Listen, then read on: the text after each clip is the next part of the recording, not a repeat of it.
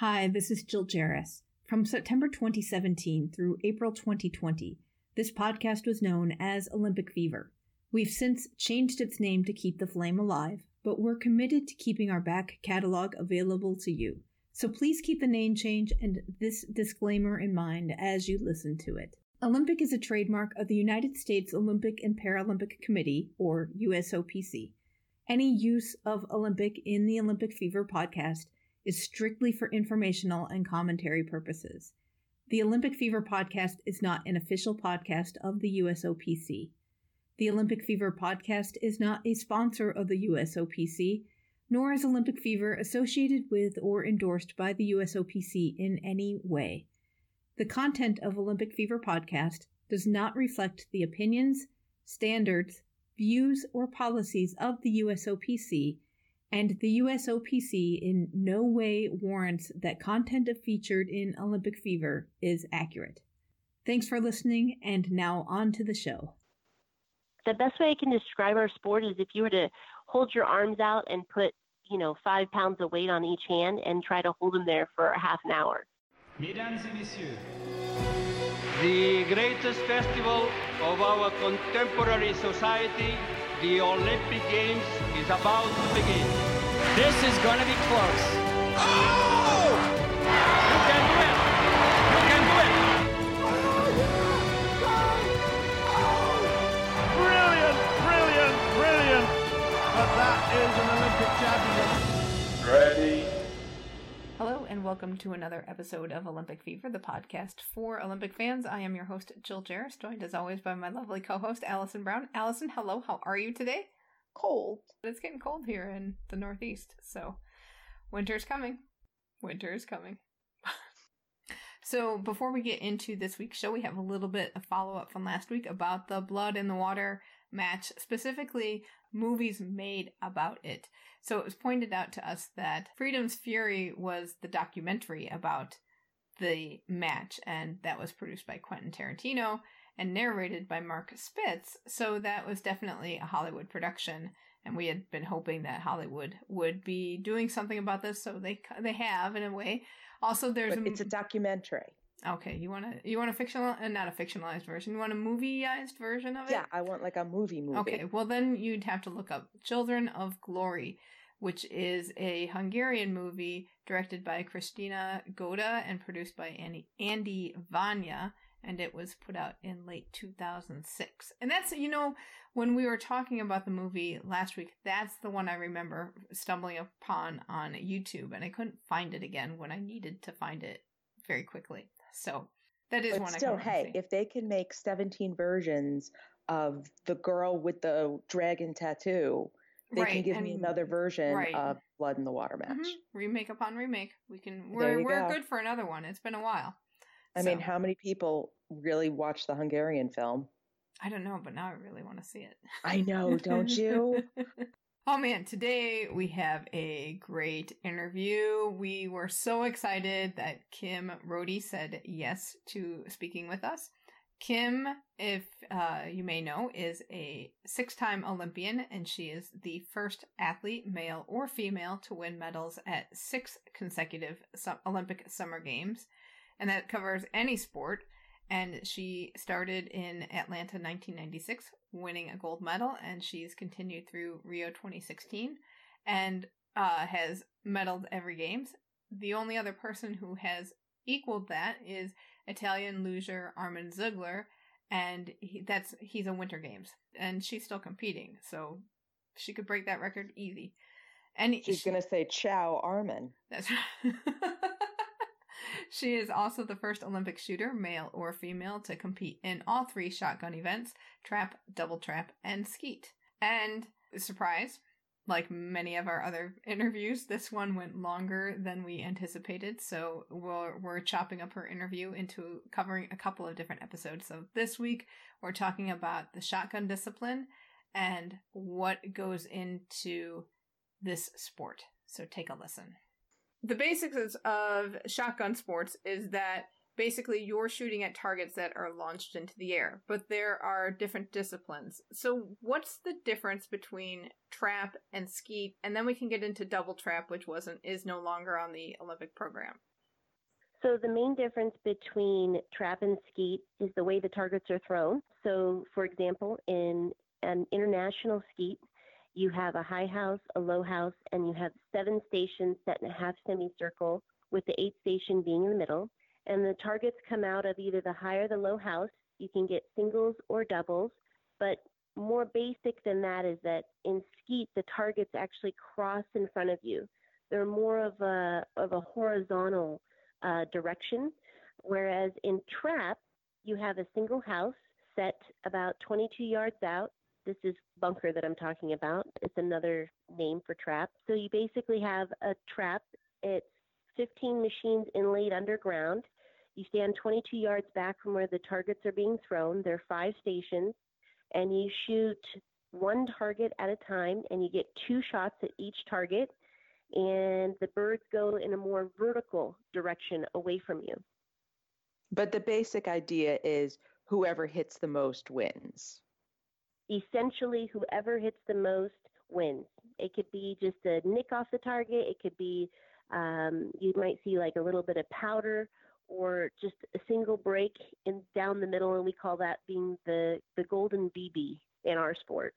but at the end of the day, whoever breaks the most targets is who would be in, put into the final, and then from there they'd be wiped to zero and have another couple rounds uh, to be shot. And the person who has the highest score in that final round is the winner of the match. I don't know if I've made that simple enough, but oh, it, yeah, no, no, it's fantastic. I, no, because I know nothing. Jill knows a, a, good amount about this. I know absolutely nothing. So I figure if I can understand it, then we'll be good. Right. Well, there's something else to note too about the sport. So in the Olympics, we shoot the international form of shotgun shooting. So when you say skeet and trap, usually that is defining American skeet or American, otherwise known as ATA TRAP, American Trap Association. And those are completely different than what we're shooting in the international arena at the Olympics. So when we talk about the Olympics, we're talking about international skeet and bunker, which is uh, another form of trap, uh, but they tend to be the more harder versions of the American styles. Does that make huh. sense? Yes. And then when you're shooting in the first round, how many rounds do you do? So, on, and essentially, how many shots are you firing? So, in international skeet, you're shooting uh, 125 targets, and you will basically shoot the 125. Um, something that I, I should mention is in international skeet, you have to start with the gun at your hip and when you call pull, the bird can come out the second you call pull or up to three seconds anywhere at random. And you shoot singles and doubles depending upon which station you're on. In trap, you start with the gun mounted. There's no delay. When you call pull, the bird comes out the second you call pull, and you get two shots at every target. Now, the reason I mention this is when you go to, say, a final round, the rules kind of change a little bit. In skeet, they stay the same. You start with the gun at your hip, you call pull, the bird can come out the second you call pull up to three seconds anywhere at random. And you get only doubles in the in the shoot off, uh, and they're shot on three, four, and station five. Now in trap or bunker in the Olympics, you start with the gun mounted. In the final round, you get one target and you only get one shot at each target to make it even more difficult. In those final rounds, you will shoot, it varies depending upon which sport you're doing as to how many targets you're going to get, but your score is essentially wiped to zero, and whoever walks out with the most hits, whether it be in skeet or trap, that is who the winner is in those events. Okay. Sorry, I hope I no, no, that. no. Okay. that- I got it. Now I'm like, wow, in five minutes, I feel like I've learned the whole sport. I, that was excellent. and how long is a match usually last? Or game, I guess. Do you call it a match or a game? well, it can be called both. Okay. It can be called both a match or a, a game. Uh, you know, we kind of have some lingo that goes with shooting. So a match or a game consists of, say, an American skeet, or just say, let me, let me put it this way. A match or game in international skeet will consist of approximately 125 targets, and it consists of a two-day competition. Usually, you'll shoot three rounds consisting of 75 targets the first day, and an additional 50 targets the second day, plus a final, and that's the whole match. Wow, I get tired thinking about that because I think that seems Yeah, to be a lot of it's, it's a lot taking out of you. Things. Yeah, there's a lot of little technical things that go into into like the lingo of shooting. For example, a clay target can be called a clay or a bird, even though it's just a clay target. But we also have puff targets that when you hit them, they create like a puff of orange cloud for the cameras and for the final rounds is usually what we'll shoot. We also have things like the golden BB when you just barely break a bird with one pellet, all the way down to lingo like sandbaggers, people who uh, you know cheat to try to win. Well, let's talk about the gun and the ammo and what you wear. Tell us about the anatomy of a shotgun because it's the one that kind of breaks in half and you can hang it on your neck. That's a Yes. horrible way to describe it, but, but I mean, like that's when when people who don't know shooting see see that they see people with guns around their necks, and it's like, wow, how's that work? No, so um, a little bit of breakdown. So when you talk about shotguns, there's two forms of shotguns. You have a semi-automatic, and you have an over and under, or what's otherwise known as a break action. And the most commonly shot in the Olympics is a break action. It's an over and under, and you literally push a lever to the right, and it'll kind of break the gun in half. Um, at which point you can load and close and, and retake the shot or, or, or shoot it. As far as gun anatomy, you have the chokes, and the chokes are found at the end of the barrel. It's essentially what we use to either constrict or make the pattern more open, depending on the distance that we're shooting the target. You'll find that people vary on their chokes depending on what they feel is best for them and how fast they're shooting the target. But at the end of the day, we're all kind of in this zone of either shooting, you know, skeet chokes or uh, light mod full if you're shooting trap. It just really depends upon what game you're doing and how far you, you intend on breaking the bird. But they are very important in our sport. Then you have the barrel, which is in most cases in the Olympics an over and under barrel for shotgun. We are only allowed to shoot 12 gauge, and from there, moving back on the shotgun, you have the receiver, the trigger, the stock. Um, the comb part of the stock is essentially where you put your face on the top of the stock. We call that the comb. The part that we place on our shoulder uh, is called the butt pad, and you have the fore end, which is on out by the barrel where we kind of hold our hand up, and then essentially you have your in bead and your middle bead. It's kind of hard to explain without a picture standing in front of you. well, that's interesting. How much does it weigh? So a shotgun, um, to give you an example, mine weighs about nine, nine and a half pounds. Okay. And we lifted them anywhere from 125 times to uh, 500 times to 1,000 times, depending on how much you're training or shooting every single day. Is the weight of the shotgun regulated for competition? The weight of the shotgun is not regulated. It tends to be, with most shooters, uh, like to have it balanced. And so you find that to be more with the higher end guns, as well as the more competitive the gun, the less the moving parts, the more dependable the gun becomes for competition. So you see just a few name brands. Um, I shoot personally a Beretta. It's a DT11. It's an over and under uh, just standard 12 gauge shotgun, but it actually is designed for competition shooting. Okay, so now the real question is how much do these guns cost? So shotguns that are shot in the Olympics can range anywhere from I'm going to say $8,000 all the way up to $100,000 and the sky is the limit. so wow. it really I, I know we're just re- yeah. Okay. That's a lot of money. it really gives you an idea of the cost of shooting. Shooting is actually the second most expensive sport in the Olympics, only behind equestrian. A typical day for us, we could easily shoot between three and seven hundred dollars a day in training.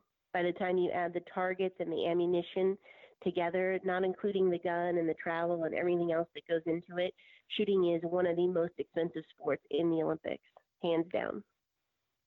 So, what goes into a hundred thousand dollar rifle? It's a shotgun, and the oh, I'm sorry, a shotgun. No, no, I just want to make sure that we keep it all clear and straight here. So, the difference between, uh, you know, at a, at a certain point, um, the guns become more like art. So, when they start getting up into the higher end, it becomes about the beautiful wood, the engraving, the, the gold, the you know little subtle nuances that make it that higher end. It's really what it what it comes down to, as well as the quality of the gun. If they start going into sets like a 12, 20, 28, 410, or like a skeet and trap combo gun, you know those types of things add to the value and make the gun more expensive. Do you use different guns for different disciplines? Uh, like, do you have a special skeet gun versus a trap gun? So, yes, most people do use very different guns from skeet to trap. One of the most common things to be able to differentiate the, between the two is the length of the barrel. So, in skeet, you'll shoot anywhere from, in the old days, used to be 26 inches, but they've increased that to about 29 inches to 30 inches in skeet present day, as whereas in trap, you'll be looking at a barrel anywhere from 30 to uh, 32 or even longer, depending upon what the person wants or how they want it balanced. The other giveaway difference between a skeet gun and a trap gun is also the rib on the gun.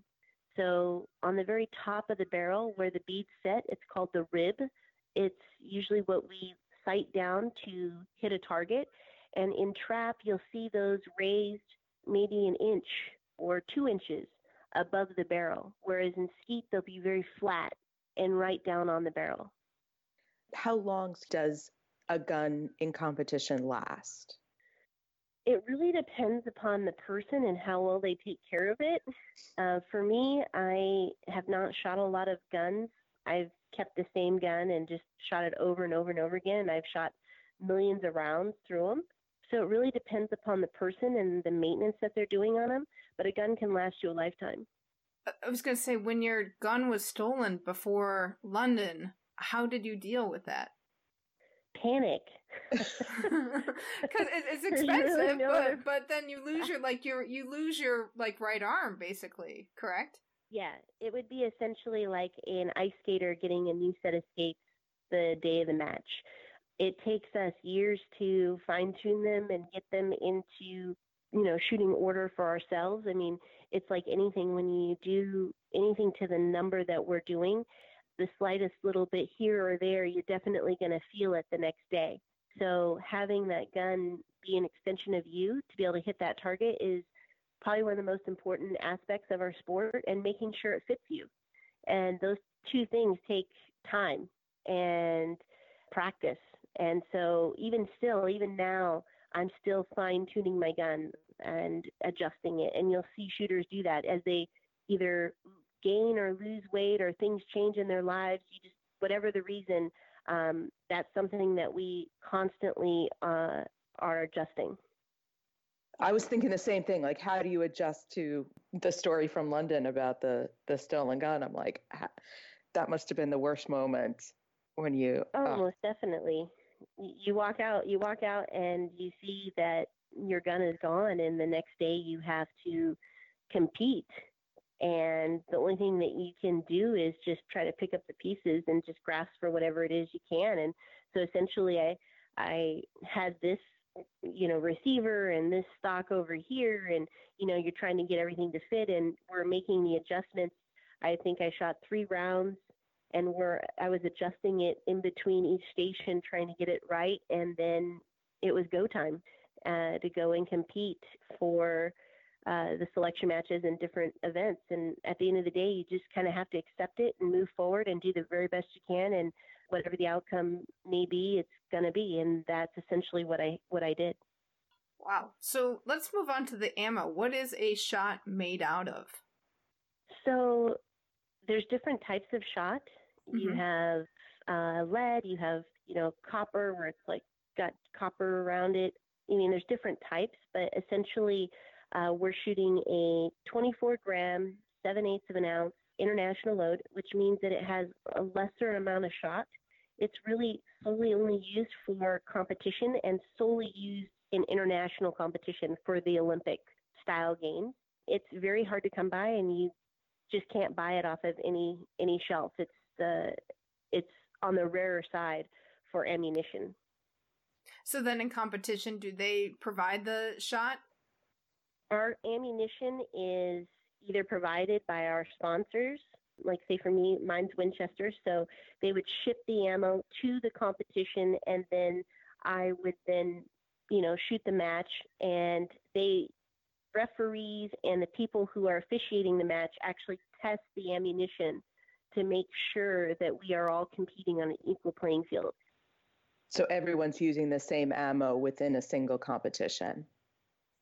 We're using the same amount of shot and the same amount of powder and things, but we can have different brands of ammo. But yes, okay. we are essentially all shooting the same, you know, type of ammo, and it is very restricted.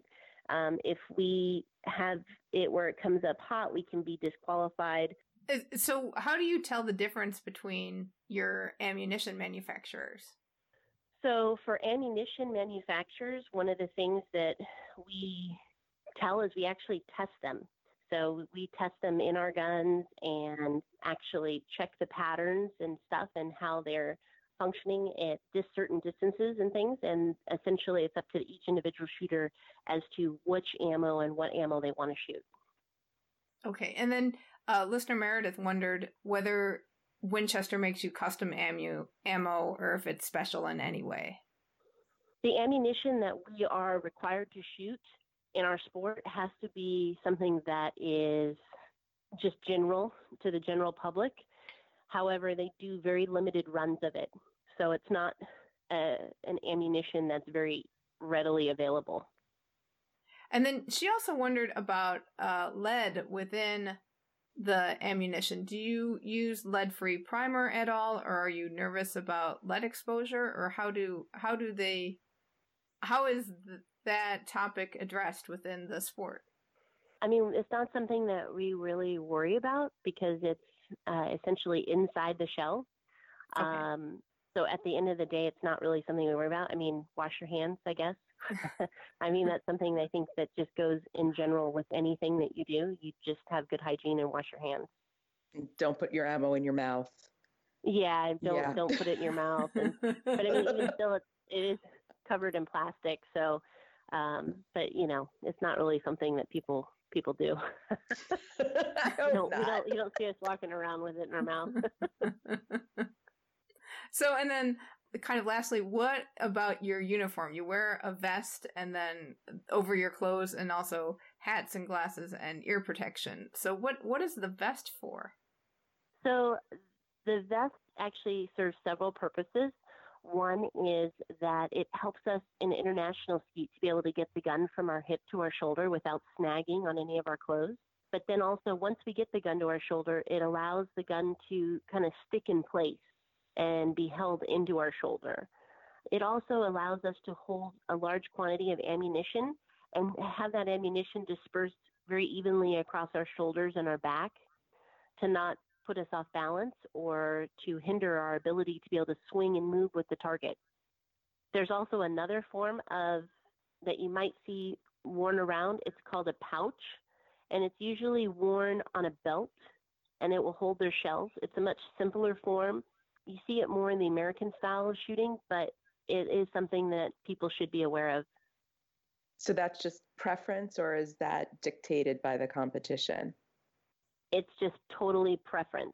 I think in international skeet, you'll see more people wearing a vest because of the fact that they have to have a line that is regulated as to where we start the gun before we call pull. So a lot of people in international skeet have vests, but in say trap or American trap, you might see people wearing a pouch. It just it depends on their preference or what they learn to to having.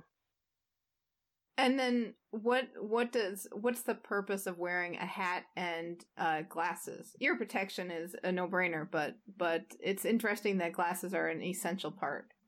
Well, it, it kind of goes hand in hand with the hearing and eye protection is always worn as part of the safety uh, for shooting. However, in Europe, you'll see some people that don't wear glasses. Once again, it's just a personal preference. I personally wear glasses. Some of my competitors do not. So you might see people at the Olympics with or without. However, the the nice thing about having glasses is that we have a very unique style of, of glass or glasses that we wear. They sit normally very high on our face so that when we mount the gun, we're looking more through the center of the frame or center of the lenses. The frames on the glasses tend to be very small and unobtrusive, meaning that they don't prevent you from being able to see uh, the target. So they'll be small framed, usually sitting very high on someone's face, and they also have interchangeable lenses that will allow us to pop the lenses in and out depending upon the background that we are facing in the competition to better highlight that target and make it stand off the background so we can see it better. So those are some of the benefits of shooting glasses. And as far as the hat goes, when we go into shooting, we are essentially put out in the elements. The only time they'll stop a shooting match is if there's lightning. So we shoot in the rain, wind, snow, everything under the sun. And so, thus, where a hat is nice, if you're shooting, say, in Arizona and it's 116 degrees, to have a little of the glare taken away and having some shade, as well as if it's raining, to not have your glasses all marred up with raindrops so where you can't see the target. So thus you can see the importance of the hat, the glasses, and the earplugs. They kind of go as one. You'll also Correct. see in trap on the glasses on the side a thing called visors, and they're like little pieces of paper kind of on each side of the lens.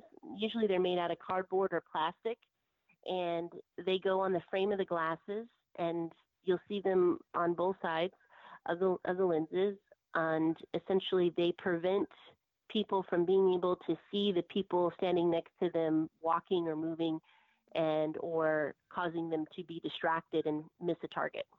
So it's like blinders. Exactly. Huh. Do you know what people do who are cross-eyed dominant in shotgun? Because I'm I'm cross-eyed dominant. I shoot rifles, but um, I know that I've just put scotch tape on my glasses to cover up the the left eye because um, I'm right-handed and it's I just can't shoot left-handed. But what in shotgun sports, what do people do when they're cross-eye dominant? So I am dominant left eye and I shoot right-handed. So I am cross-eyed dominant. oh, look at that, Joe! Oh, yay! I found my person. It's frustrating. I know it is. I've heard that so many times. So there's a very large percentage of women that are dominant left eye. About 80 to 90 percent of all women are dominant left eye. So that's one of the first things we check when we are starting somebody off in shooting, is to check their dominancy. And essentially, what ends up happening is that we take a piece of 3M scotch tape and we place it in a very strategic spot on our lenses, and it prevents our left eye from being able to see the end bead and forces our right eye to look down the end of the gun and actually be successful at hitting the target. Ideally, if you are a new shooter and you've never shot before and you come across that you are left eye dominant, um, then you should be shooting left handed. So essentially, before you even start, we would make that adjustment and have you start shooting that way. So whatever eye your dominant would be is be the the shoulder that the gun would be mounted upon. So oh, do then left-handed women have an advantage if they're No, there's no, no there's no advantage whether you're right-handed or left-handed. It essentially just comes down to being um, more successful in hitting targets. Uh, if you have your eye, the correct eye, looking down the end of the barrel at, at the target, then you're obviously going to be more successful and have a lot less problems. okay, well there goes my advantage. well, as long as you if you are left eye dominant and you say you want to shoot right-handed or you've learned, then you put a piece of tape in a very strategic pl- place, and there's a way of doing it. It's a little more complicated than I can describe over the phone, uh, but at the end of the day, it, it forces you to look down the end of the gun. You don't lose any of your peripheral, and you'll still be just as successful. Um, but ideally, you should be shooting left-handed. That's interesting. So, w- did you learn how to shoot right-handed first, and that's why you didn't switch? I did actually. So usually, young kids kind of go back and forth between which eye is dominant. And being at the age that I started, when they first tested me, I tested as right eye dominant, and I started shooting, and noticed my scores were you know dropped at a certain point, and they tested me again, and I was left eye dominant. So I, instead of switching to being left-handed because I had so many rounds under my belt already at right-handed, they just taped my my glass on my lens on the left eye, which the rest is history, I guess. I, I was going to say, I think it worked out okay for you. I don't think it I, hurt me. Any, yeah. yeah, I think we did okay. oh wow! Well, that makes me feel better to be quite honest. It's it's sometimes it's a pain having having this tape on your glasses and I I do biathlon, so it's constantly putting the glasses up, putting the glasses down, hoping they don't fall off your head while you run. That kind of thing. So Yeah, it, it, it really makes a difference um, having that piece of tape and you can't just put it on, it has to be very strategically put on. I will say that you do not want to close your left eye. If you are right eye dominant, you want to keep both eyes open because having both eyes open gives you the depth perception as well as your peripheral to be able to see the target. And both of those are extremely important in shooting. What attracted you to the shotgun sports in general? Because I will tell you, well, what what attracted you first to the to the sport? Well, for me, it was my family. My entire family was from Montana and the outdoors, and it was just something that was passed down generationally in my family. And so essentially that's how i got started was my grandfather and my dad and my mom taking me out to the shooting range and somebody saying hey you know you're pretty good. Why don't you try the club shoot? And then it was the state shoot. And it just kind of kept mushrooming from there. And before i knew it i was going to my first olympics. Yeah talk about before you know it you were a baby I was still a baby. Yeah. My first Olympics I went to was in 1996, and I was 16 years old when I went to my first Olympics. I actually turned 17 five days before my event. Yeah. Happy birthday. Here's a gold medal. I know. It was a good birthday present. Well, I was going to say, one, we're not allowed to shoot trap or any of the shotgun sports in my house because I tried it once and I saw how addictive it was and I said, "No, no, no, we don't need another addictive sport in our house. We're not allowed." And but but then when we enter when when I said we got to interview you, I told my husband we could do it and he's all excited now. so shooting is is very fun. It's very addictive in the sense that when you instantly see that target break, it's like, "Oh, I I want to do that again." and again and again. So it's it's a lot of fun. There's a lot of camaraderie. So there's a, a lot of, you know, talking and heckling and, you know, girls against the guys kind of thing. It's it's just a great sport to be in. It's very family oriented and you get to enjoy it outdoors and it's something that's shot all over the world. So it really is a fantastic sport to be involved in. Well, and one of the things I really liked about it was just the the mental gymnastics you're doing and trying to figure out, you know, the angle of the target versus the angle your gun has to be in, and also dealing with the elements because you don't know how wind might affect where your bullet's going to go. And that that I think is also very interesting about the sport that maybe an average person wouldn't consider. Yes, I agree wholeheartedly that essentially it's all the subtle things that you don't see that really play into our sport. So the wind, the lighting, the background, the targets, the, the gun, the gun fit, those things all play a major part into being successful and having them all add up at that singular moment to be able to hit that target. And at the end of the day, it's about doing that 100 times or 125 times and have nothing be different, which is always a challenge when you're out in the elements. So, is the idea of training for you just making it all muscle memory? So, you're not really thinking at all during competition? Well, we definitely think during competition. It's more about having it be muscle memory on the more basic things like hold point, stance, gun mount, you know, not thinking about the leads and things like that. And it, when you make it like walking and you're not thinking about those things, it allows you to focus on the other things like calming yourself down because the crowd behind you is oohing and awing when you hit a target or being able to focus on the lighting or the wind and how is it going to affect the target. So those are other aspects that play into the game. But yes, most definitely, the more you shoot, um, the more repetition you have, the better you're going to be in the in the sport. So, what's your average training day like? I average anywhere between 500 and 1,000 rounds, seven days a week.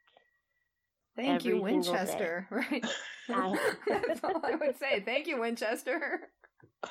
Yeah, it, most definitely. I mean, especially when you look at here in California, a box of ammunition costs a single box of 25 uh, shots is anywhere from 10 to 11 dollars a box.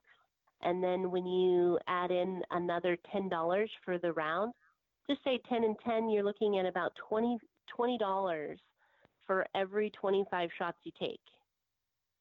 That doesn't include your gun, that doesn't include your vest, it doesn't include your travel. It just really gives you a, a very um, good understanding of just truly how expensive our sport can be. I'm not good in math, but I, I get those zeros. that was a lot of it's zeros. Lot. That was, yeah. it's a lot. And I think they've estimated me at somewhere between three and four million rounds in my lifetime. Wow. So thank you, Winchester and mom and dad for yeah. supporting me. so how has it changed over the years? I mean, was this true 10 years ago in terms of what you're doing to train? The training really has stayed the same for me. I think one of my biggest challenges is now mom and dad aren't paying for it.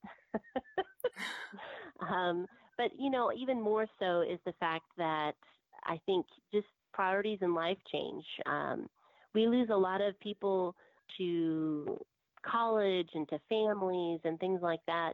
And you see them come back after they've already got their career started and try to make a comeback in our sport. But essentially, when I started the game, it was a much older crowd of people. And now we're seeing a much younger crowd of shooters. And I'm actually one of the older people on the team now, whereas when I first started in 1996, I was the youngest. I think that has to do with, with me a little, but at the same time, we're seeing the age of the shooters coming down and we're seeing a longer, I would say, a longer longevity within the sport within shooters or amongst the shooters. Do you do any cross training as well as your regular training? Well, I'm kind of injured right now, so I'm not in the best to be answering it. But yes, I mean, overall, most of the shooters do a lot of cross type training to um, have the endurance. Um, the best way I can describe our sport is if you were to hold your arms out and put, you know, five pounds of weight on each hand and try to hold them there for a half an hour.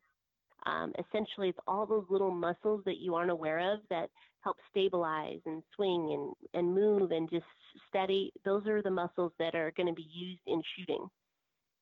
So would typical see- injuries be things like tendonitis or um, repetitive stress injuries? We have, I'd say, typical injuries tend to be with the shoulder, back, and hips, um, depending on the sport that you're doing. Um, in rifle, there's a lot with your back and arms and shoulders. In shotgun, it's all the above because we have a lot of movement. We also take a lot of recoil, as well as, you know, we have a lot of just like, say, some of the more basic type things would be uh, rotator cuffs, tendonitis, and various forms um, issues with the back and uh, neck, and uh, also with like hips and you know just standing for long periods of time because we are literally on our feet all day long. Thank you so much, Kim. You can follow Kim on Twitter at Kim Rhode and also on Insta, she's Kim Rhode. On Facebook, she is Kimberly Rhode, and her website is kimrhode.wordpress.com. And as always, we will have links to those in the show notes. Oh my gosh, I learned so much about shotgun sports. It was amazing. I know, and I knew nothing. So now I can say everything I know. I know from Kim Rhode. Which ain't so bad, right? I know. I'm going to say seriously. yeah, just just a multi-Olympic medalist taught me everything I know about I know. shotgun sports. I know. And I won't lie, like I did trap once and I came home and I said, Ben, we are not doing this because this is an addiction and it will be a bad one. So so you like shooting things, in other words. I do, but it was more of the mental trying to figure out the angles at which the target was going to come out versus where you had to put your gun and trying to get all that right. It was it's really it it's a challenging physically in a way that I don't think we necessarily think of because you go, "Oh, well, they're standing there." But they do have to move around. They do have to have a lot of quick movements and fast reactions. But it's like the mental math that you have to do and train yourself is And keeping the focus yeah oh throughout a match and and over so many years. She's just amazing. And Yeah. she's lovely. Yeah, she was So, lovely. So Yeah. I'm glad. I'm glad she was kind enough to extend our call. that made me so happy. I know oh. because we had gotten so many questions about the sport, and then we were like, "Oh yeah, and you've been to six Olympics, and we haven't even touched on that yet." So right, right. And when she said, "Well, I got time. I've got like all day," I almost went, "Oh, you don't know how long you're in for. We're your new besties." I know. I was like, Kim, be careful what you offer. but yeah, take you up on it. yeah, but that was really exciting. I am so glad that she explained everything so well, and it was like I, I you know, I didn't even re- realize, but it makes perfect sense that shooting is such an expensive sport. Right. I had you never thought of it, right? No. I never even crossed my mind No, that it but- would be so right. expensive. But of And- course. yes, it makes perfect sense when you're like, oh yeah, and and I know better. I know that oh you have to buy you have to buy games all the time and ammo all the time, but I did not know that a hundred thousand dollar shotgun existed. Yeah, that didn't surprise me though. Because isn't there like a million dollar car that has like gold oh, inlaid Oh, yeah, but- steering wheel? So I think it was more that kind of thing. But just even at the low end of the com- the competitive shotgun was eight thousand dollars. Right? Oh my gosh! Like that's the low end. Wow! Right? So, but but the oh man, those are nice rifles, or not? They're not rifles. They're not rifles, Jill. Those have to be some pretty sweet shotguns. And I can tell you they're probably not the loaners at the gun club. Yeah. Don't think so. It's sort of like you know when you get the rental car, yeah. Yeah. and it's always like the really weird color. pretty much. Sort of, yeah, smells a little odd. But I did tell Ben that we were allowed to shoot trap because Kim Rhode was on the show. So we'll get there. Kim will He's be very- proud. He, he will be very excited. On to Tokyo 2020 news. The Tokyo 2020 organizing committee has named Naomi Kawase as the director of the official film for the Tokyo 2020 Olympics. That's very exciting. She is the youngest winner of the Camera d'Or, uh, which is the best new director at the Cannes Film Festival. And she's also won the Grand Prix award there, and she's the first Japanese director to be a member of the Cannes jury. And many of her other films have been at uh, film festivals all over the world. So this will be exciting. What else do we have on Tokyo 2020? I got two things, hmm and they're sort of related because, gee, in unbelievably shocking news, Tokyo 2020 organizing committee has blown its budget. But the problem is, it all depends on where you assign the money. Oh. So the issue is the IOC, the organizing committee, the Japanese government, and private funders are all arguing Oh, because over who pays for what. right, because none of them want to be the ones footing most of the bill, and all of them want to be the ones to say we were on budget. And nobody's on budget. Wow. Yeah. This So it was be a tough supposed to be one of the cheapest Olympics. It's now turning into the second most expensive behind Beijing. Oh my gosh. That's incredible. Yeah. I don't know. But in happier news, Mhm. and not happier news, they are on schedule for construction. Oh, well, that's good. So the roof, uh, apparently, it's this gorgeous timber roof for the central gymnastic venue was assembled, and they raised the roof this week. You know, I'm sorry, and that's right on schedule. Okay. So they should be good.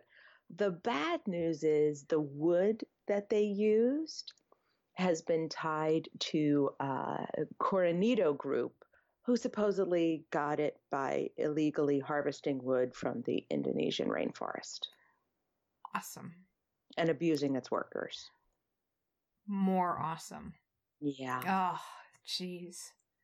Again, what is wrong with people? Why can't they do it right? I know. So yet again, we've got some money woes and human rights abuses, and And we're still like a year and a half out. yeah, So, but they're on Uh, schedule. yay, Yay! yay. Okay. Well, that's all interesting news. It'll be interesting to see how they finally agree to the books because remember how Pyeongchang spent so much money, but the organizing committee they ended with a surplus. Right, and so that has to do that- with your accounting Mhm. magic. Wow. Be interesting to see what they come up with. I don't know, but it's going to be a rough one. I think Tokyo adding so many new sports and so many sports that required different venues on top of all of the other plans that they had, like building a new stadium Right. and other new venues. I think that's just not. I don't in a country as- where things are expensive. You know, real Right. Mm-hmm. estate in Japan is one of the most expensive in the world. Right. So I don't think overall that was the super smartest way to go. But yeah. they'll still have the Olympics, and it'll be interesting to see how um how it turns out afterwards. Lots of people go. Lots of people. We'll always have skateboarding. stuff. We might not always have skateboarding. oh God, I hope we don't always have skateboarding. anyway, moving on to our Team Olympic Fever update. Tofu. This is so exciting! I know Dawn Harper Nelson is having a baby. Yay! So I think excited she was for her. pregnant when she talked to us. Oh, I bet she was. And it was just think like, I want to be a mom. Hope it happens. Yeah, that very coy. Hope it happens. Hmm. So here's the one thing I'm going to say. She did not. and The announcement that she put was adorable because Yes. this whole video, video. of them Yeah, we'll put the video in the, the show notes. because it's adorable. But somehow in my head, I got it that it was a boy, but she doesn't say that. So when I insted her a little congratulations out, I Mhm. put blue booties. Okay. So I guess my instincts are saying they're having a boy. So okay, well, note that that's on the record now. that's on the So record now that I. I don't care. I'm just so excited for her because I know I she's. too. They are. They, I should say, are so so pleased. And Kikkan Randall had some surgery this week in her continuing treatment for breast cancer, and that went very well. And Good. she's doing great. So Good. we're continuing good mojo to Kikkan. Yes. I hope she's getting better. And last, Erin Jackson, unfortunately, has to miss the rest of the roller derby season. Yeah, she was gone this this past weekend was champs, and like when I saw that Jacksonville got beat pretty badly, I'm like, huh, did Erin not go? And she didn't go. because she's was named to the World Cup team. for, for US, the U.S. for speed speed skating. skating. Yep. So she's in Japan this weekend for her first event, and uh, we couldn't be happier for her that know, she's I'm super excited. And oh, her her qualifying time to get into the World Cup circuit was better than her Olympic time. So she just keeps getting better. I know I'm I so mean, excited. She's oh, it's so much fun to watch her because we're basically watching her from the beginning. Yeah, yeah. You know, yeah. usually don't get to see an athlete early in their progress. You know, by the time they get on our radar, right. They've been on for years years and years. line. Yeah, and it's the same with Josh Williamson. We're sort of see we got to Right. see him from the beginning of bobsled, so he's been in Whistler training like crazy. So this is Good, good, this has good. been a fun couple weeks for our yay for our tofu for our people. people. I'm so excited. So we have some other Olympic news. Uh, some follow up from Pyeongchang. Sadly, uh, a sad story from our favorite curling team, the Garlic Girls, who are citing some verbal abuse and uh, just some bad treatment by their coaching staff. So uh, they're having what are they? an investigation. An investigation. Thank you. yeah, for the South Korean women's curling team. So both for their coaching staff and for South Korea Curling Federation. Oh wow. Yeah. Oh, this that's is- big. Yeah, so this is not okay. No, no. And I hope that the investigation gets to the root of the matter and makes some change, some positive and hopefully change. I think. they'll uh, you know, take a little less time than USA Gymnastics did. Yeah, hope so. Hmm. But and and also because you gotta hope that the sport of curling in Korea is really taking off. Right. So you know this would be so tough to kind of deal with that, and maybe hopefully doesn't shy people away from the sport and participating in a fun and healthy way. But not great news. Other not so great news for the Olympic movement. Calgary 2026. Uh, they had a plebiscite vote for it in its city. Almost 305,000 voters showed up, which was about 58% of the voter turnout, and they voted no. We do not want the games in Calgary in 2026. So we are down to Stockholm and your joint bid from Italy. And Cortina. it's hard. I mean, so there'll be uh, the the bid committee in Yeah. Calgary will be winding down, but that's tough. That's a it's another huge signal to the IOC that things have to change. Yeah, and the news out of Japan on Tokyo is not helping No. the 2026 Yeah. cause. No, and it well, it's not helping future bid. The only thing I think that the IOC is lucky that they have is the fact that they've got the next two summer games underway, and that Right. you know, and LA, we know LA knows how to make money, and they do have t- ten years to kind of get sponsors together and start working on how to fund it. Right. Good, but you And- know, Yeah, and you would hope with the 10 years it could also they've got the time to really think it through so mhm, you won't run into people trying to save money and harvesting the trees from the Indonesian rainforest. right. I hope. Yeah, don't do that. no. no. Okay, side note, Yes. doesn't plebiscite sound like something you don't want to have?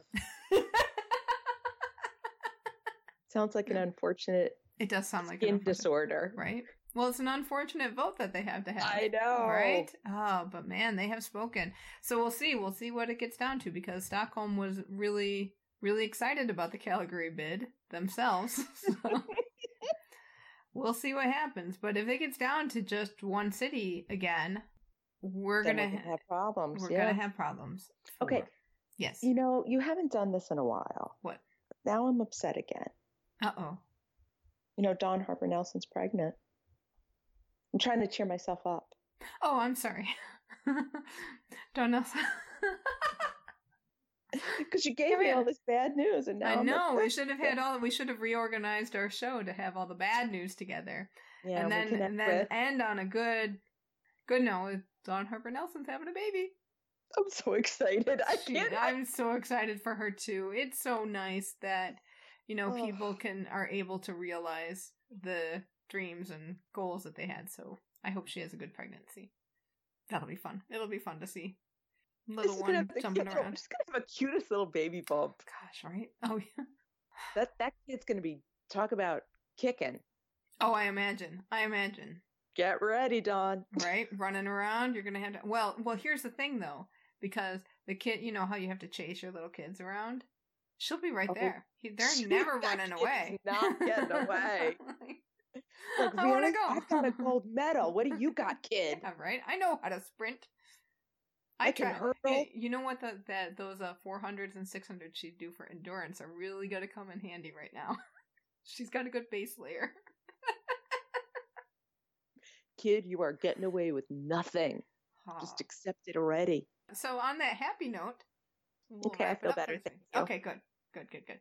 We will catch you back here next week for more Olympic stories. Now, next week is Thanksgiving in the United States, which is a big holiday here. So we are going to have a special episode, which will feature our lightning round interview segments, uh, and those are not previously aired interviews with some of our Team Olympic Fever members. We are excited to bring you a whole batch of those because we ask our interview subjects the same questions and the answers that they have are really surprising sometimes. So after that week, we'll have Kim back to talk about her Olympic exper- experiences because she's got six of them and she's got some good stories as well. So Stuff we had not heard before. I know I was so excited to hear the little Yeah. details she remembered.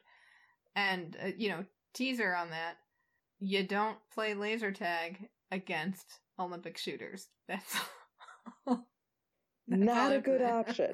Not but she had fun, right? So, anyway, until then, thank you so much for listening. And until next time, keep the flame alive. Stay in touch. Email us at olymfever at gmail.com. That's O L Y M fever at gmail. You can also leave us a voicemail at 530 763 3837. That's 530 70 fever. We're on Twitter at OlymFever, and you can join in the conversation at our Facebook group, Olympic Fever Podcast. Thanks again for listening, and until next time, keep the flame alive. We might not always have skateboarding. oh God, I hope we don't always have skateboarding.